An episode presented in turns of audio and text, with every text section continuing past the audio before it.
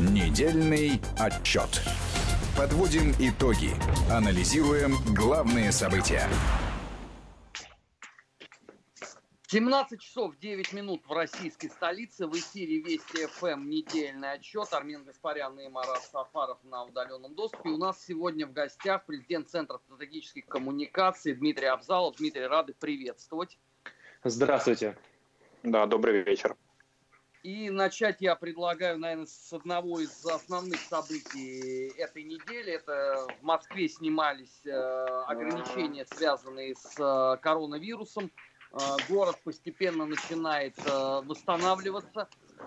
После эпидемии уже можно даже, наверное, начать подводить какие-то пусть и очень приблизительные, но тем не менее предварительные итоги. Сегодня Голикова даже сказала о том, что у нас пик заболевания был зафиксирован 11 мая, и можно, наверное, сравнить, как Россия прошла э, пандемию коронавируса, ну, по крайней мере, этот этап, э, с тем, как прошел пандемию весь остальной мир. Ну, прежде всего, следует отметить, что Российская Федерация до конца конечно, еще не прошла, но основная часть, это прежде всего нагрузка, которая приходится на Москву, она уже стабилизировалась. С одной стороны, эм, удалось э, избежать некоторых проблем, э, системных, надо заметить, которые были проявлены, например, в Южной Европе. Это проблемы, связанные с логистикой в здравоохранении, то есть удалось избежать такого фронтального захлебывания лечебных учреждений за счет перепрофилирования правильного перекидывания, а, соответственно, ресурсов. Кроме того, была выиграна примерно недели, две-три, вот, которых хватило для того, чтобы подготовиться в крупных агломерациях, прежде всего Москва, Санкт-Петербург, на которой приходится часть основная трафика, авиатрафика. У нас весь, э, на первом этапе весь коронавирус, естественно, был завозной. Вот. Соответственно, поэтому по сравнению с тем, например, что в США происходит, или, например, ну, в меньшей степени в Европе, ситуация у нас плюс-минус выглядит достаточно неплохо. На, по схеме выхода мы близки к Польше, вот, то есть у нас э, удар будет не такой сильный, например, как в США. Но напоминаю, что сейчас даже с восстановлением занятости в США потеряно 14% рабочих мест. Э, цена вопроса – это десятки миллионов людей, которые остались без работы. Вот, понятно, что это очень большие объемы, вот, э, и схема восстановления, даже при том, что США выделяет примерно 2 триллиона чистыми вливания в экономику, конечно же, это очень-очень большие суммы. Я не говорю о том, что смертность одна из самых высоких. Традиционно в качестве э, аргумента, примера, приводится количество заболева, э, заболевших. Э, у нас мы сейчас находимся на третьем месте. Но на самом деле эти цифры настолько э, гипотетические, что, конечно же, по ним считать бессмысленно, потому что это и количество тестов, которое было проведено э, как таковых, и количество заболевших, которых удалось выявить.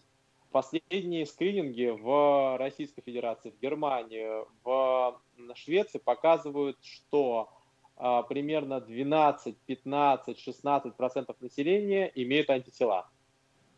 Как могут получить люди антитела к вирусу к COVID-19?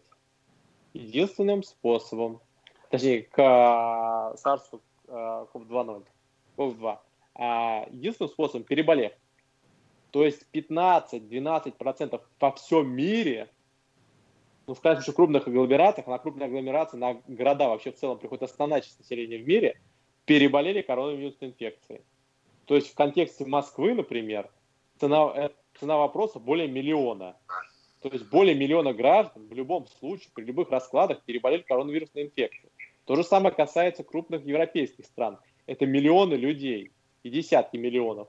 Вот, поэтому как бы мериться тем, кто сколько процентов из этих миллионов удалось поймать в рамках э, тестов, это говорит просто о том, что кто-то их больше делает, а кто меньше делает.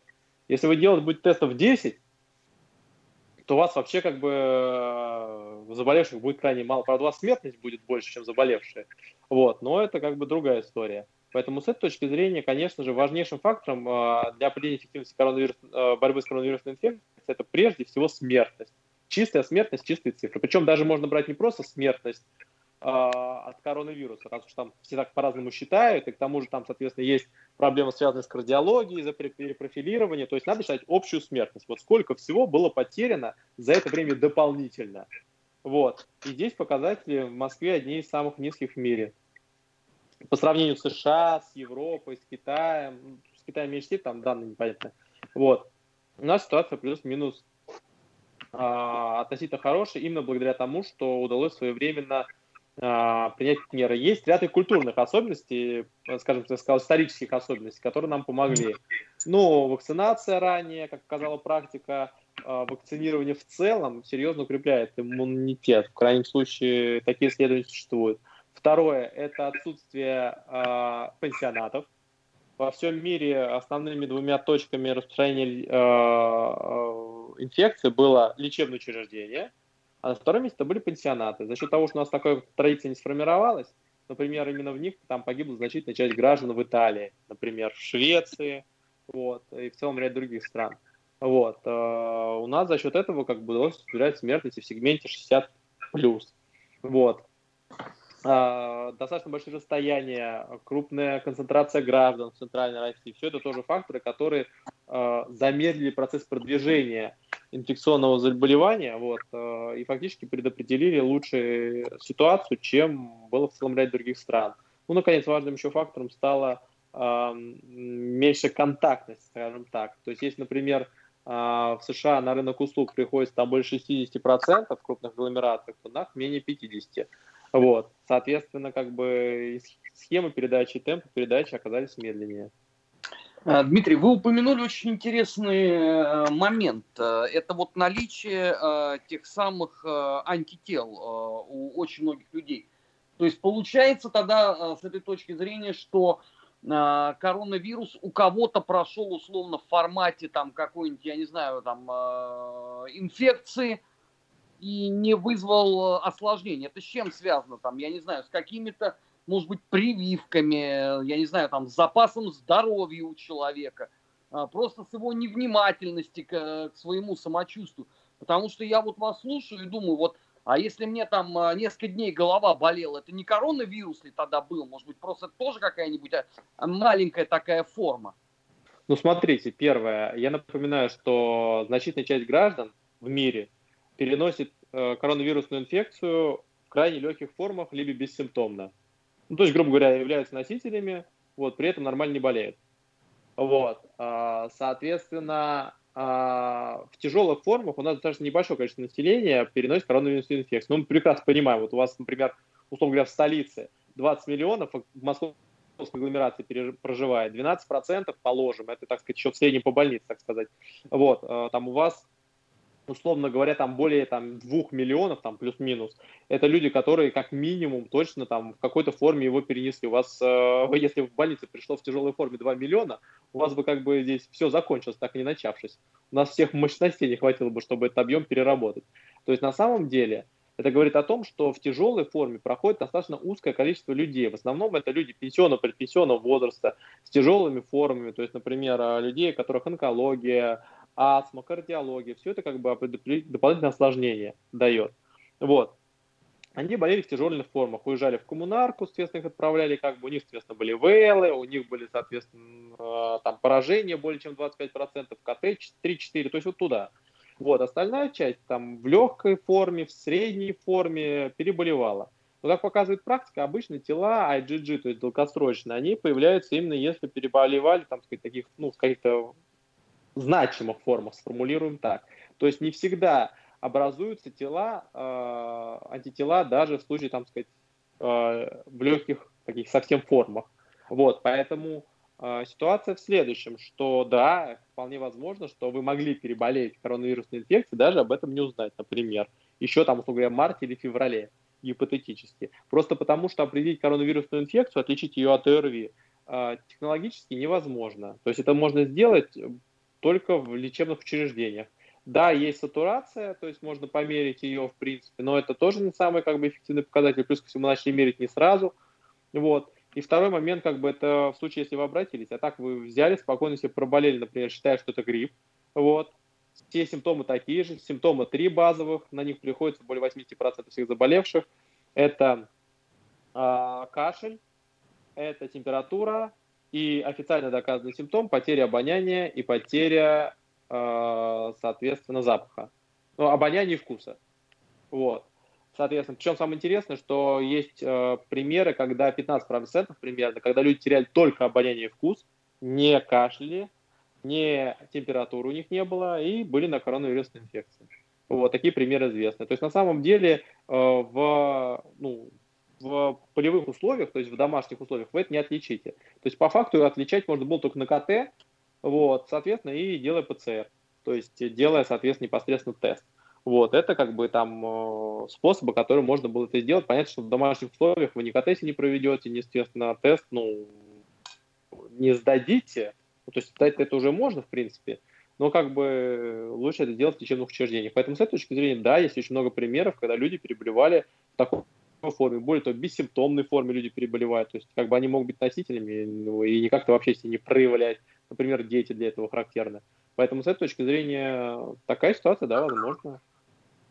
А, Дмитрий, а если этом... все-таки суммировать а, вот заявление достаточно противоречивой Всемирной организации здравоохранения и независимых от нее экспертов, профессионалов, эпидемиологов, вторая волна коронавируса его пандемии, она возможна? И если да, то в каких она формах может произойти, в каких частях мира действительно ли она станет а, пандемией? Вообще, насколько она вероятна? Но на самом деле вопрос очень интересный. Во-первых, для того, чтобы это реально сказать, необходимо, соответственно, там 2-3 года понаблюдать коронавирусную инфекцию. Но у нас такого возможности нету, потому что как бы э, мы как бы в боевых условиях находимся. Нам решение надо принимать уже сейчас. Там готовиться экономически, не готовиться. Есть два, два захода, они противоречивы друг другу, поэтому как бы есть небольшая неопределенность. С одной стороны, SARS, который мы встречали в 2002-2003 году, и MERS, а, который, соответственно, мы встречали в 2013 году, а, ближневосточный так называемый, а, и который мы максимально близки к действующему SARS-2, вот, действующему коронавирусу, они не имели второго сезона. То есть они происходили, протекали только в один сезон. Потом были вспышки, но они были очень локальные. Ну, например, естественно, то же самое SARS, который ближе всего а, находится к действующему коронавирусу, он а, проходил с ноября 2002 года по а, июнь, фактически май 2003 года. Второго сезона у него не было, то есть осенью. И это при том, что коронавирус, ну то есть э, SARS первый, а, примерно на 72% похож на действующий э, коронавирус 2019 года. Вот, э, поэтому у них их не было. Вот, поэтому у нас вакцины до сих пор нет, поэтому у нас нет до сих пор как бы и лекарственных препаратов, потому что как бы вспышка закончилась, все, на этом все закончилось. Вот, в, международ... Э, в мировом масштабе. Это при том, что смерти... смертность у ближневосточного э, синдром был намного выше, чем сейчас даже у коронавируса. Вот. С другой стороны, а, есть вторая схема. Сейчас э, в среднем у нас э, антитела есть примерно у 12-15% населения, плюс-минус. Ну, там, в зависимости от того, город, не город, но все равно в целом, так сказать, по крупным городам можно сказать так. Соответственно, для того, чтобы э, прекратить распространение инфекции, необходимо набить при, при, соответственно, эм, передаче базовый примерно 2,4, 2,6, это значит, там 100 человек может разрешить 240-260 человек в базе, то есть изначально. Вот при таком раскладе необходимо набить антитела примерно на 60-55%. После этого можно говорить о том, что пандемия в принципе не будет распространяться, потому что не будет базы для нее. Но напоминаю, что более смертоносной коре а, антитела пришлось набивать, то есть иммунитет коллективный примерно на 70-80%. И любой отход от 80% вниз у нас приводит как бы к восстановлению эпидемии кори. Но не в таких масштабах, конечно, как коронавирус, но все равно там смертность 16%. Это означает 16, 16 означает, что там один человек заражает 16. Переведя на русский язык, там это 100 человек, заразяя, заражает, соответственно, там 1600. Вот. Поэтому как бы там совсем другая заразность, и совсем другая смертность. Но в среднем, вот по базовым моделям, надо набивать примерно 50 плюс в любом случае. Если у нас сейчас 15%, а, то 50 плюс мы будем набивать месяца 4. Вот. Плюс ко всему грипп, в принципе, который, э, ну, э, обладает некоторыми схожими чертами, сформулируем так, с коронавирусом, у него сезонность есть. Вот. А, и он сезонно приходит. Он переходит, соответственно, у нас в южное полушарие, возвращается в северное, поэтому как бы сезонность происходит, и мы боремся с ними как бы вакцини... Э, с ним вакцинацией. Но при этом там переболеваемым, понятно, и достаточно высокой смертностью, кстати говоря. Вот. Поэтому с этой точки зрения два подхода. С одной стороны, предыдущие коронавирусы, они действовали без сезона. С другой стороны, а, они никогда не были масштабными. То есть они всегда были локализованы. А, соответственно, первый а, SARS, он был локализован в Юго-Восточной Азии. Соответственно, МЕРС, он был локализован на Ближнем Востоке, тоже в Юго-Восточной Азии, там Корея и так подобное. Такой массовой распространяемости, в принципе, у них не было. Вот, поэтому, как бы, насколько у них вот будет эта концепция второго сезона, не будет второго сезона, вопрос очень открытый. Поэтому у нас неопределенности и возникает. Поэтому такие противоречивые позиции у ВОЗ. До сих пор ВОЗ не может сказать, будет ли вторая волна или не будет. А, при всем ведь этом а, до сих пор идет а, спекуляция по поводу того, сколько человек погибло. Потому что вот я даже не далее, как сегодня утром, увидел очередное монументальное исследование американцев о том, что в 10 раз минимум в России занизили цифры по смертности от коронавируса. Причем источник вот этих умозаключений там не обозначен, просто сухая констатация в 10 раз. Ну, еще раз, а, есть разные схемы счета, они везде разные на самом деле. Ну, например, а, в какой-нибудь Италии там первое время считали только из тех людей, которые непосредственно обращаются в лечебное учреждение. Вот все, что у вас на дому происходило, как бы оно там в статистику в той или иной степени не шло. Вот, а, соответственно, сами рекомендации ВОЗ, каким образом считать, умерли с коронавирусом или от коронавируса, тоже разные составляющие. Но это как-то странно. Вот, например, у вас несимптомных носителей положим даже 15% населения в мире, 12%, то есть это миллиарды людей. Вот. Ну, положим, даже там в странах, положим, миллионы. Вот у вас человек, который является не, не симптом, ну, бессимптомным носителем, правильно? Вот он попадает под машину. Он от чего умер? От, ан, от автокатастрофы умер или от коронавирусной инфекции при этом? Если мы будем считать всю коронавирусную инфекцию, у нас вся смертность будет коронавирусная. В принципе потому что ее распространенность очень высокая. Но это то же самое, что считать, что человек с гриппом, вот, умерший, например, а, от сердечного приступа, например, он сердечный приступ еще непонятно, он при этом, не знаю, там, спрыгнул, он или там а, в автокатастрофу попал, как бы, что он все-таки умирает от коронавирусной инфекции или от гриппа. Это не совсем правильно. То есть все-таки необходимо понимать, насколько влияет болезнь непосредственно на смертность. Второй момент, хорошо, если не влазить в эти дебри, потому что как бы они реальные дебри, вот, давайте считать чистыми цифрами. Возьмем общую смертность. Вы там посчитали коронавирус, не посчитали коронавирус, у вас там, соответственно, кардиология прошла, не прошла. Чистые цифры, которые человеку интересно, это прежде всего смертность общая. Если у вас захлебнуло здравоохранение, если у вас смертность подросла, оно в кардиологии, в онкологии подросла, человеку без разницы, соответственно, или там в, корон, э, там, в инфекционном в э, отделениях. Вот. Чистая смертность показывает эффективность здравоохранения. Вы наладили ее так, что как бы вам удалось ее снизить. Отлично, считайте как хотите, но результат есть. Вот. Вы можете скрывать все, что угодно, но общую смертность вы не скроете. Ну, как вы скажете смертность людей? Вы что, их закапываете будете втихаря? У всех есть родственники, всем выдают, естественно, заключение. Поэтому, соответственно, общая смертность, это очень можно мерить. Вот по общей смертности ситуация в Российской Федерации лучше, чем в Европейском Союзе, в США. Ну вот, поэтому, как бы, если не нравится, как считает, давайте мерить в объективных цифрах. И с ними уже делать ничего нельзя. Вот. Если как бы вы так построили свое здравоохранение, что у вас люди меняют от онкологии, с кардиологии, не получая как бы необходимое лечебное э, лечение, потому что вы так перестроили свою медицину, что все бросили на коронавирусную инфекцию, это лишнее сказать то, что вы неправильно считали койко-места. Если у вас в результате, соответственно, много погибло, например, людей, положим, в пансионатах или еще от чего-то, вот, значит, вы неправильно простроили логистику. Объективные цифры показывают, что смертность э, ниже в Российской Федерации. И э, структуру тоже можно смотреть, в принципе, в целом. То есть понятно, что у всех снижалась смертность, связанная, положим, с ДТП, по идее. В общем мировом масштабе, потому что трафик снизился, по идее. Вот. А, соответственно, там, возможно, там какие-то несчастные случаи на производстве тоже сократились. Вот. Но, как бы, в принципе, эти данные можно проанализировать. Просто говорить о них, как бы, сейчас странное заявление. Понятно, почему американцы делают. У них самая страшная смертность. Она идет достаточно массивно. Более того, как бы, на Тут надо понимать, что на самом деле в результате ситуация очень выглядит достаточно интересно с медицинской точки зрения. Еще там, не знаю, несколько месяцев назад Трамп бил в барабаны на тему того, что давайте выходить из э, коронавируса, потому что экономика. Вот, ему все говорили, что это не медицинский подход, что, соответственно, пускай там колет там свои препараты, вот, э, антисептики, ну, или там принимает их, соответственно, внутрь, как он утверждал. Вот, а Дмитрий, я должен вас э, прервать э, на этом месте. Мы обязательно сейчас продолжим после выпуска новостей говорить э, о Соединенных Штатах. Напоминаю, что сегодня в недельном отчете известный российский политолог Дмитрий Абзалов. Сейчас мы на несколько минут прерываемся и сразу после этого продолжим. Не переключайтесь, на Вести ФМ всегда интересно. Недельный отчет. Подводим итоги. Анализируем главные события.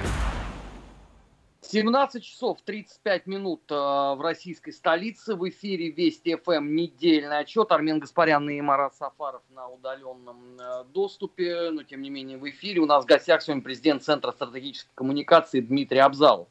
Дмитрий, э, возвращаясь к ситуации в Соединенных Штатах, вот этому вселенскому разгуляю уже конца и края нету уже появилась даже Народная Республика Капитолия, а, сносятся памятники, а, мародерство процветает, а, власти никак, по сути, на это жестко не реагируют. Как долго еще это все у них будет происходить?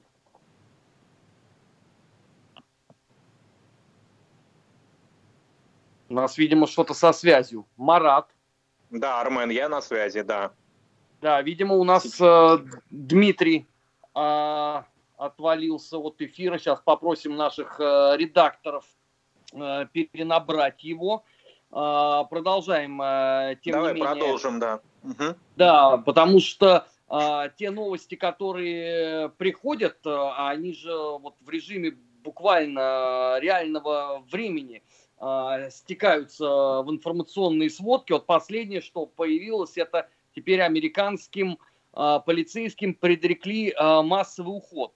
То есть такую, может, они там, я не знаю, люстрацию хотят э, сделать э, массовую, э, либо же вообще реформировать полицию непонятно во что. Мне один коллега сегодня сказал, ну, может, они там Ленина перечитали, образца там 17 -го года, может быть, да, может быть, они там хотят какое-то земское ополчение э, возродить.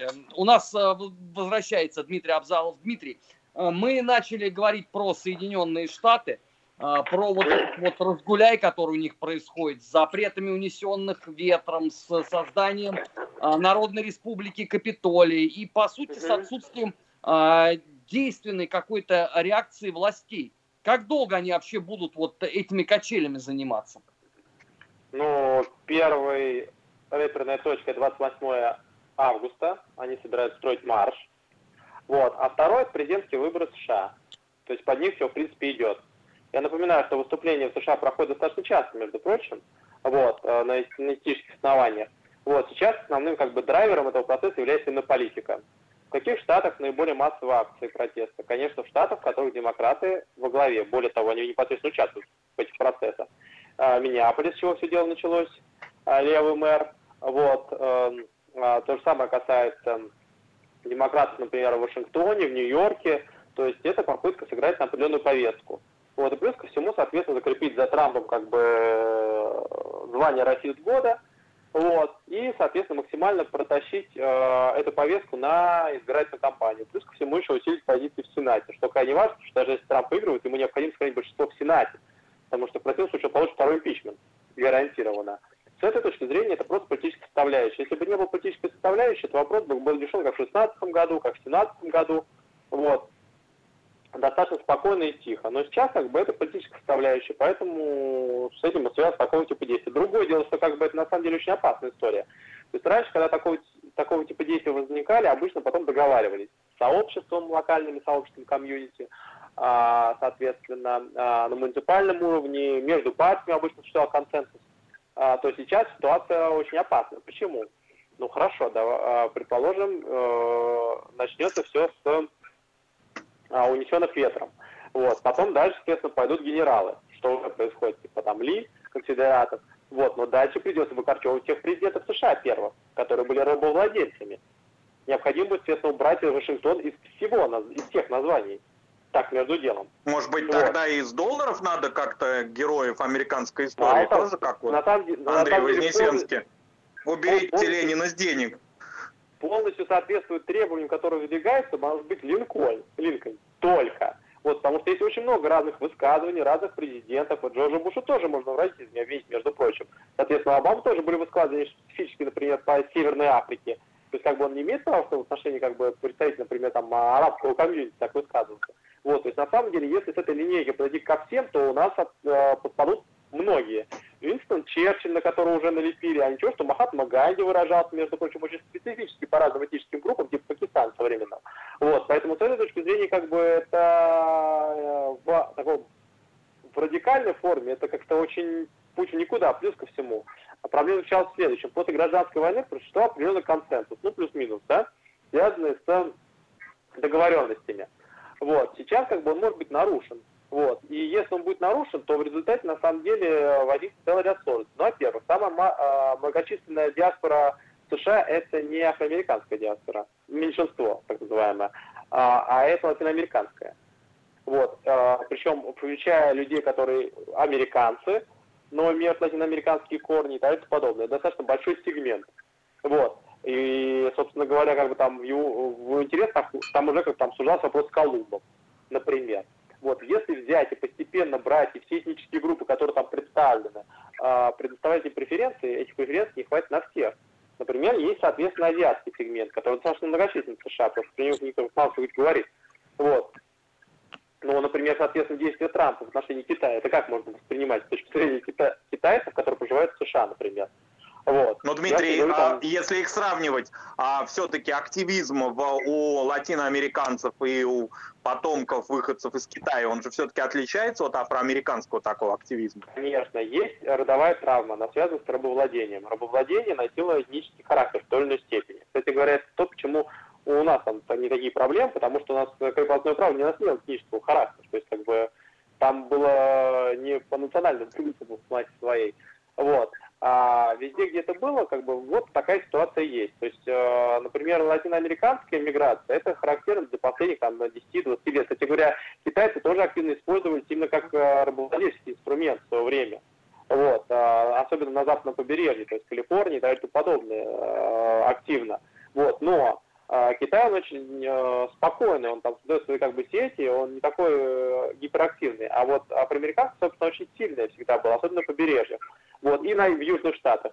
Вот, поэтому с этой точки зрения это достаточно громкая позиция, первое. А второе, как бы, информационное поле это очень хорошее. Вот, конечно же, расизм в США есть. Он есть, как и во многих странах есть. Но вопрос заключается в том, что а, это на самом деле эти выступления полностью торпедируют всю концепцию а, протестантского успеха и вообще успешности. В чем основной смысл Америки, то есть США в классике как бы, так сказать, символа? Это система, в которой, если ты очень стараешься, если ты очень вкалываешь, работаешь, у тебя есть шанс. Это американская мечта. Если эта американская мечта не срабатывает, если на самом деле имеет значение, как бы, какое количество денежных средств есть, какой-то колледж поступил, колледж, какой, соответственно, там университет поступил, там, в основном, конечно, не ходит. Вот, то есть э, финансовая сторона, тогда разрушается весь миф а, соответственно, возможности достигнуть всего в США. Более того, там же есть квотирование в образовательных учреждениях, в детских садах, которые предоставляют преференции меньшинствам это было активно проводилось в последнее время. И лучшие стипендии, там, например, там, бесплатное обучение могут получить люди, там, не знаю, там, смешанных браков, э, там, с отдельной гендерной позицией. Вот. Но если эти все системы не работают, тогда получается вся система американской мечты не работает. Значит, получается, нет никакой как бы, модели, при которой каждый может стать кем угодно, если он очень много работает. То есть на самом деле весь этот выход предполагает, что эта схема как бы уже не сработала. А она на самом деле срабатывала на нас. То есть когда была Советский Союз, влево никогда политическое поле не уходило. Оно не уходило, потому что там были мы. Мы там империя зла. Вот смотрите, вы же не хотите, чтобы было, как бы, соответственно, как при коммунизме. Вот, и поэтому все левые части подчищались. Более того, иногда это делалось физически, типа охота на ведь. Вот, сейчас же эта левая составляющая ушло. Но Китай все-таки не является такой пугающей составляющей слева. И он тот еще, как бы, так сказать, левый игрок, честно говоря. Вот. Поэтому с этой точки зрения эта платформа освободилась, и сразу же в эту сторону стала левее демократическая партия она э, по последним, на последних промежуточных выборах, там очень много игроков прошло, там Кортес прошла, который считается, типа, быть э, миллиардеров в принципе преступление как таковое. Вот, поэтому с этой точки зрения, как бы, большой леве, уход влево и отсутствие, как бы, как ни парадоксально, глобального противника, ну, ярко выраженного, привело к тому, что сама система не собирается, консенсуса нет, нет как, как бы общей сказать, идеи. Если считается, что нет возможности достигнуть все своими усилиями, то мы все переходим как бы в, ну, в левый сегмент, то есть, э, получается, мы будем распределять. А богатство, получается, соответственно, как бы а, малый и средний бизнес, а, вот одноэтажная Америка, это все как бы мы взяли, упаковали, выкинули на свалку истории. А тогда получается смысл тогда какой? Зачем как бы лишний осмотреть на страну, которая может быть стать мягким вариантом Китая той или иной степени, если левые будут усиливать свои позиции. Особенно если они там собираются рефанд э, полиции сделать, то есть как бы, ну, сказать, финансировать с него снять, если так говоря, по-русски. Вот, поэтому это очень интересная проблема на самом деле. То есть заигрывая в эту историю, в краткосрочной перспективе трафта можно будет и скинуть. Но я потом хочу посмотреть на то, как Байден, 77-летний, пойдет, и, скорее всего, он пойдет с афроамериканкой, э, женщиной, вот, и как он постепенно будет терять позиции под давлением левых, которые сначала, естественно, тут бюджет начнут пере, пере, э, э, перетаскивать, потом, соответственно, начнут как бы пособие усиливать. То есть, на самом деле, на этом дело, э, дело как бы не закончится. То есть, игра в короткую приведет к тому, что в долгосрочной перспективе э, у США очень будет специфическая траектория развития. А, Дмитрий, но здесь ведь одна из э, главных, э, на мой взгляд, э, историй, вытекающих вот из этой ситуации, состоит в том, что пока американцы сознательно и демонстративно крушат собственную историю и базирующуюся на этом некую такую вот американскую идеологическую конструкцию.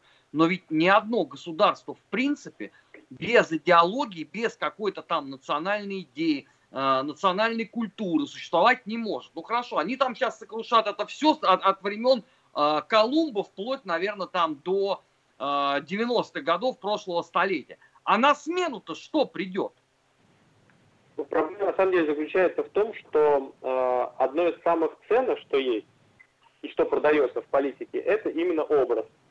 То есть образ жизни, образ мысли, ну, естественно, определенный образ человека, который пытается стремиться. То есть что, о чем мечтает человек, который там думает, то есть это бейсбол, там, или баскетбол, соответственно, это а, там возможность зарабатывать, это там какой-нибудь одноэтажный домик, или там, не знаю, квартира где-нибудь, там, смузи, все остальное. Вот его схема, он, он понимает, что он может там выиграть, заработать, у него в мечтах нет работы всю жизнь.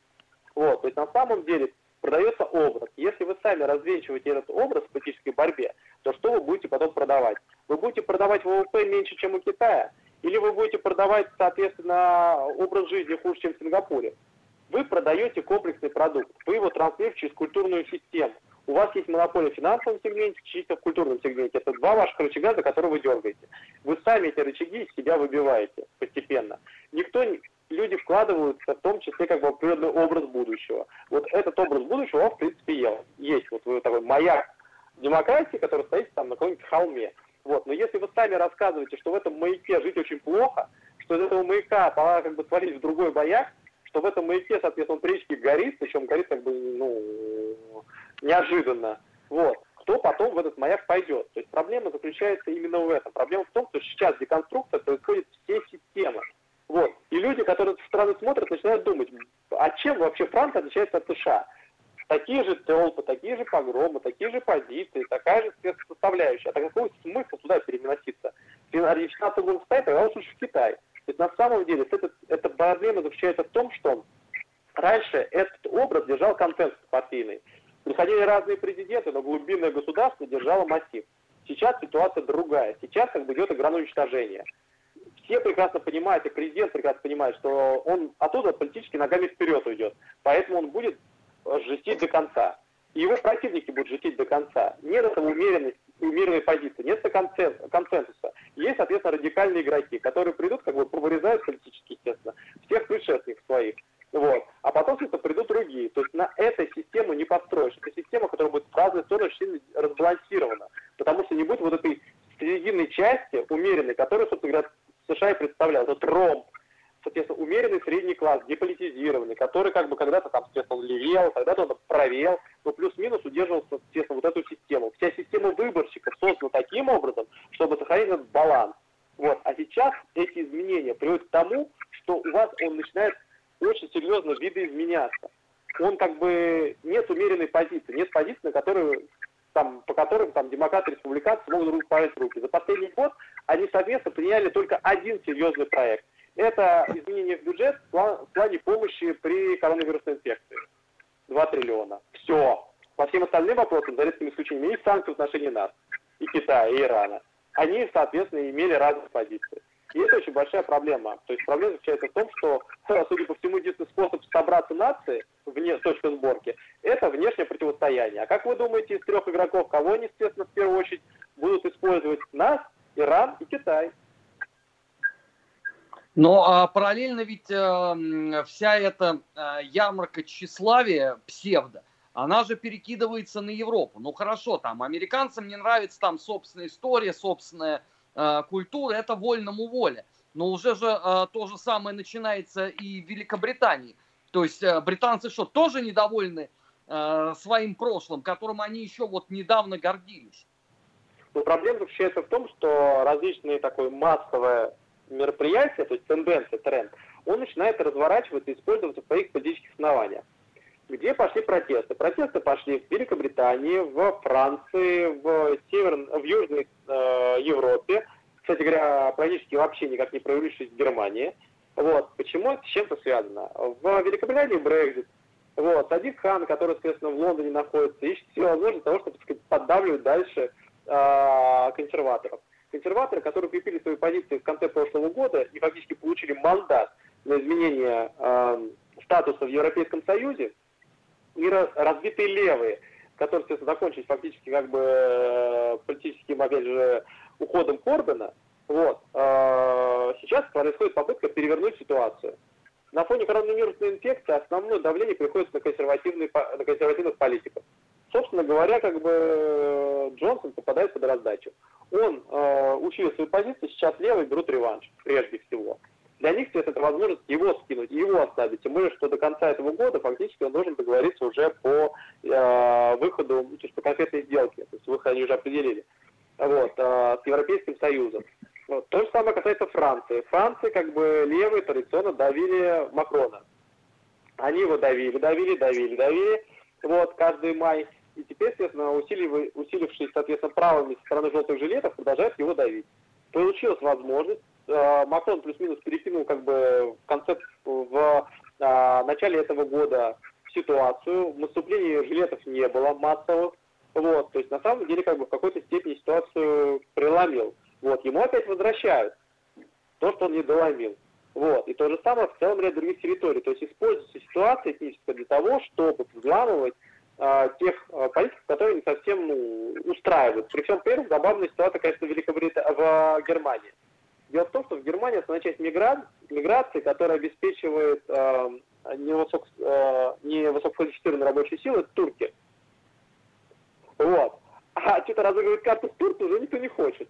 Что само по себе очень забавно. Потому что во Франции, например, есть как бы колониальный сегмент. То есть есть, соответственно, Алжир, Тунис, Марокко, Дивуар первого поколения, второго поколения. Так очень много выходили людей, которые не являются мигрантами в первом поколении. То есть они являются детьми мигрантов то есть уже имеет французское гражданство, они французы, просто не социализированы. То же самое касается Испании, например, то же самое Италии. Вот.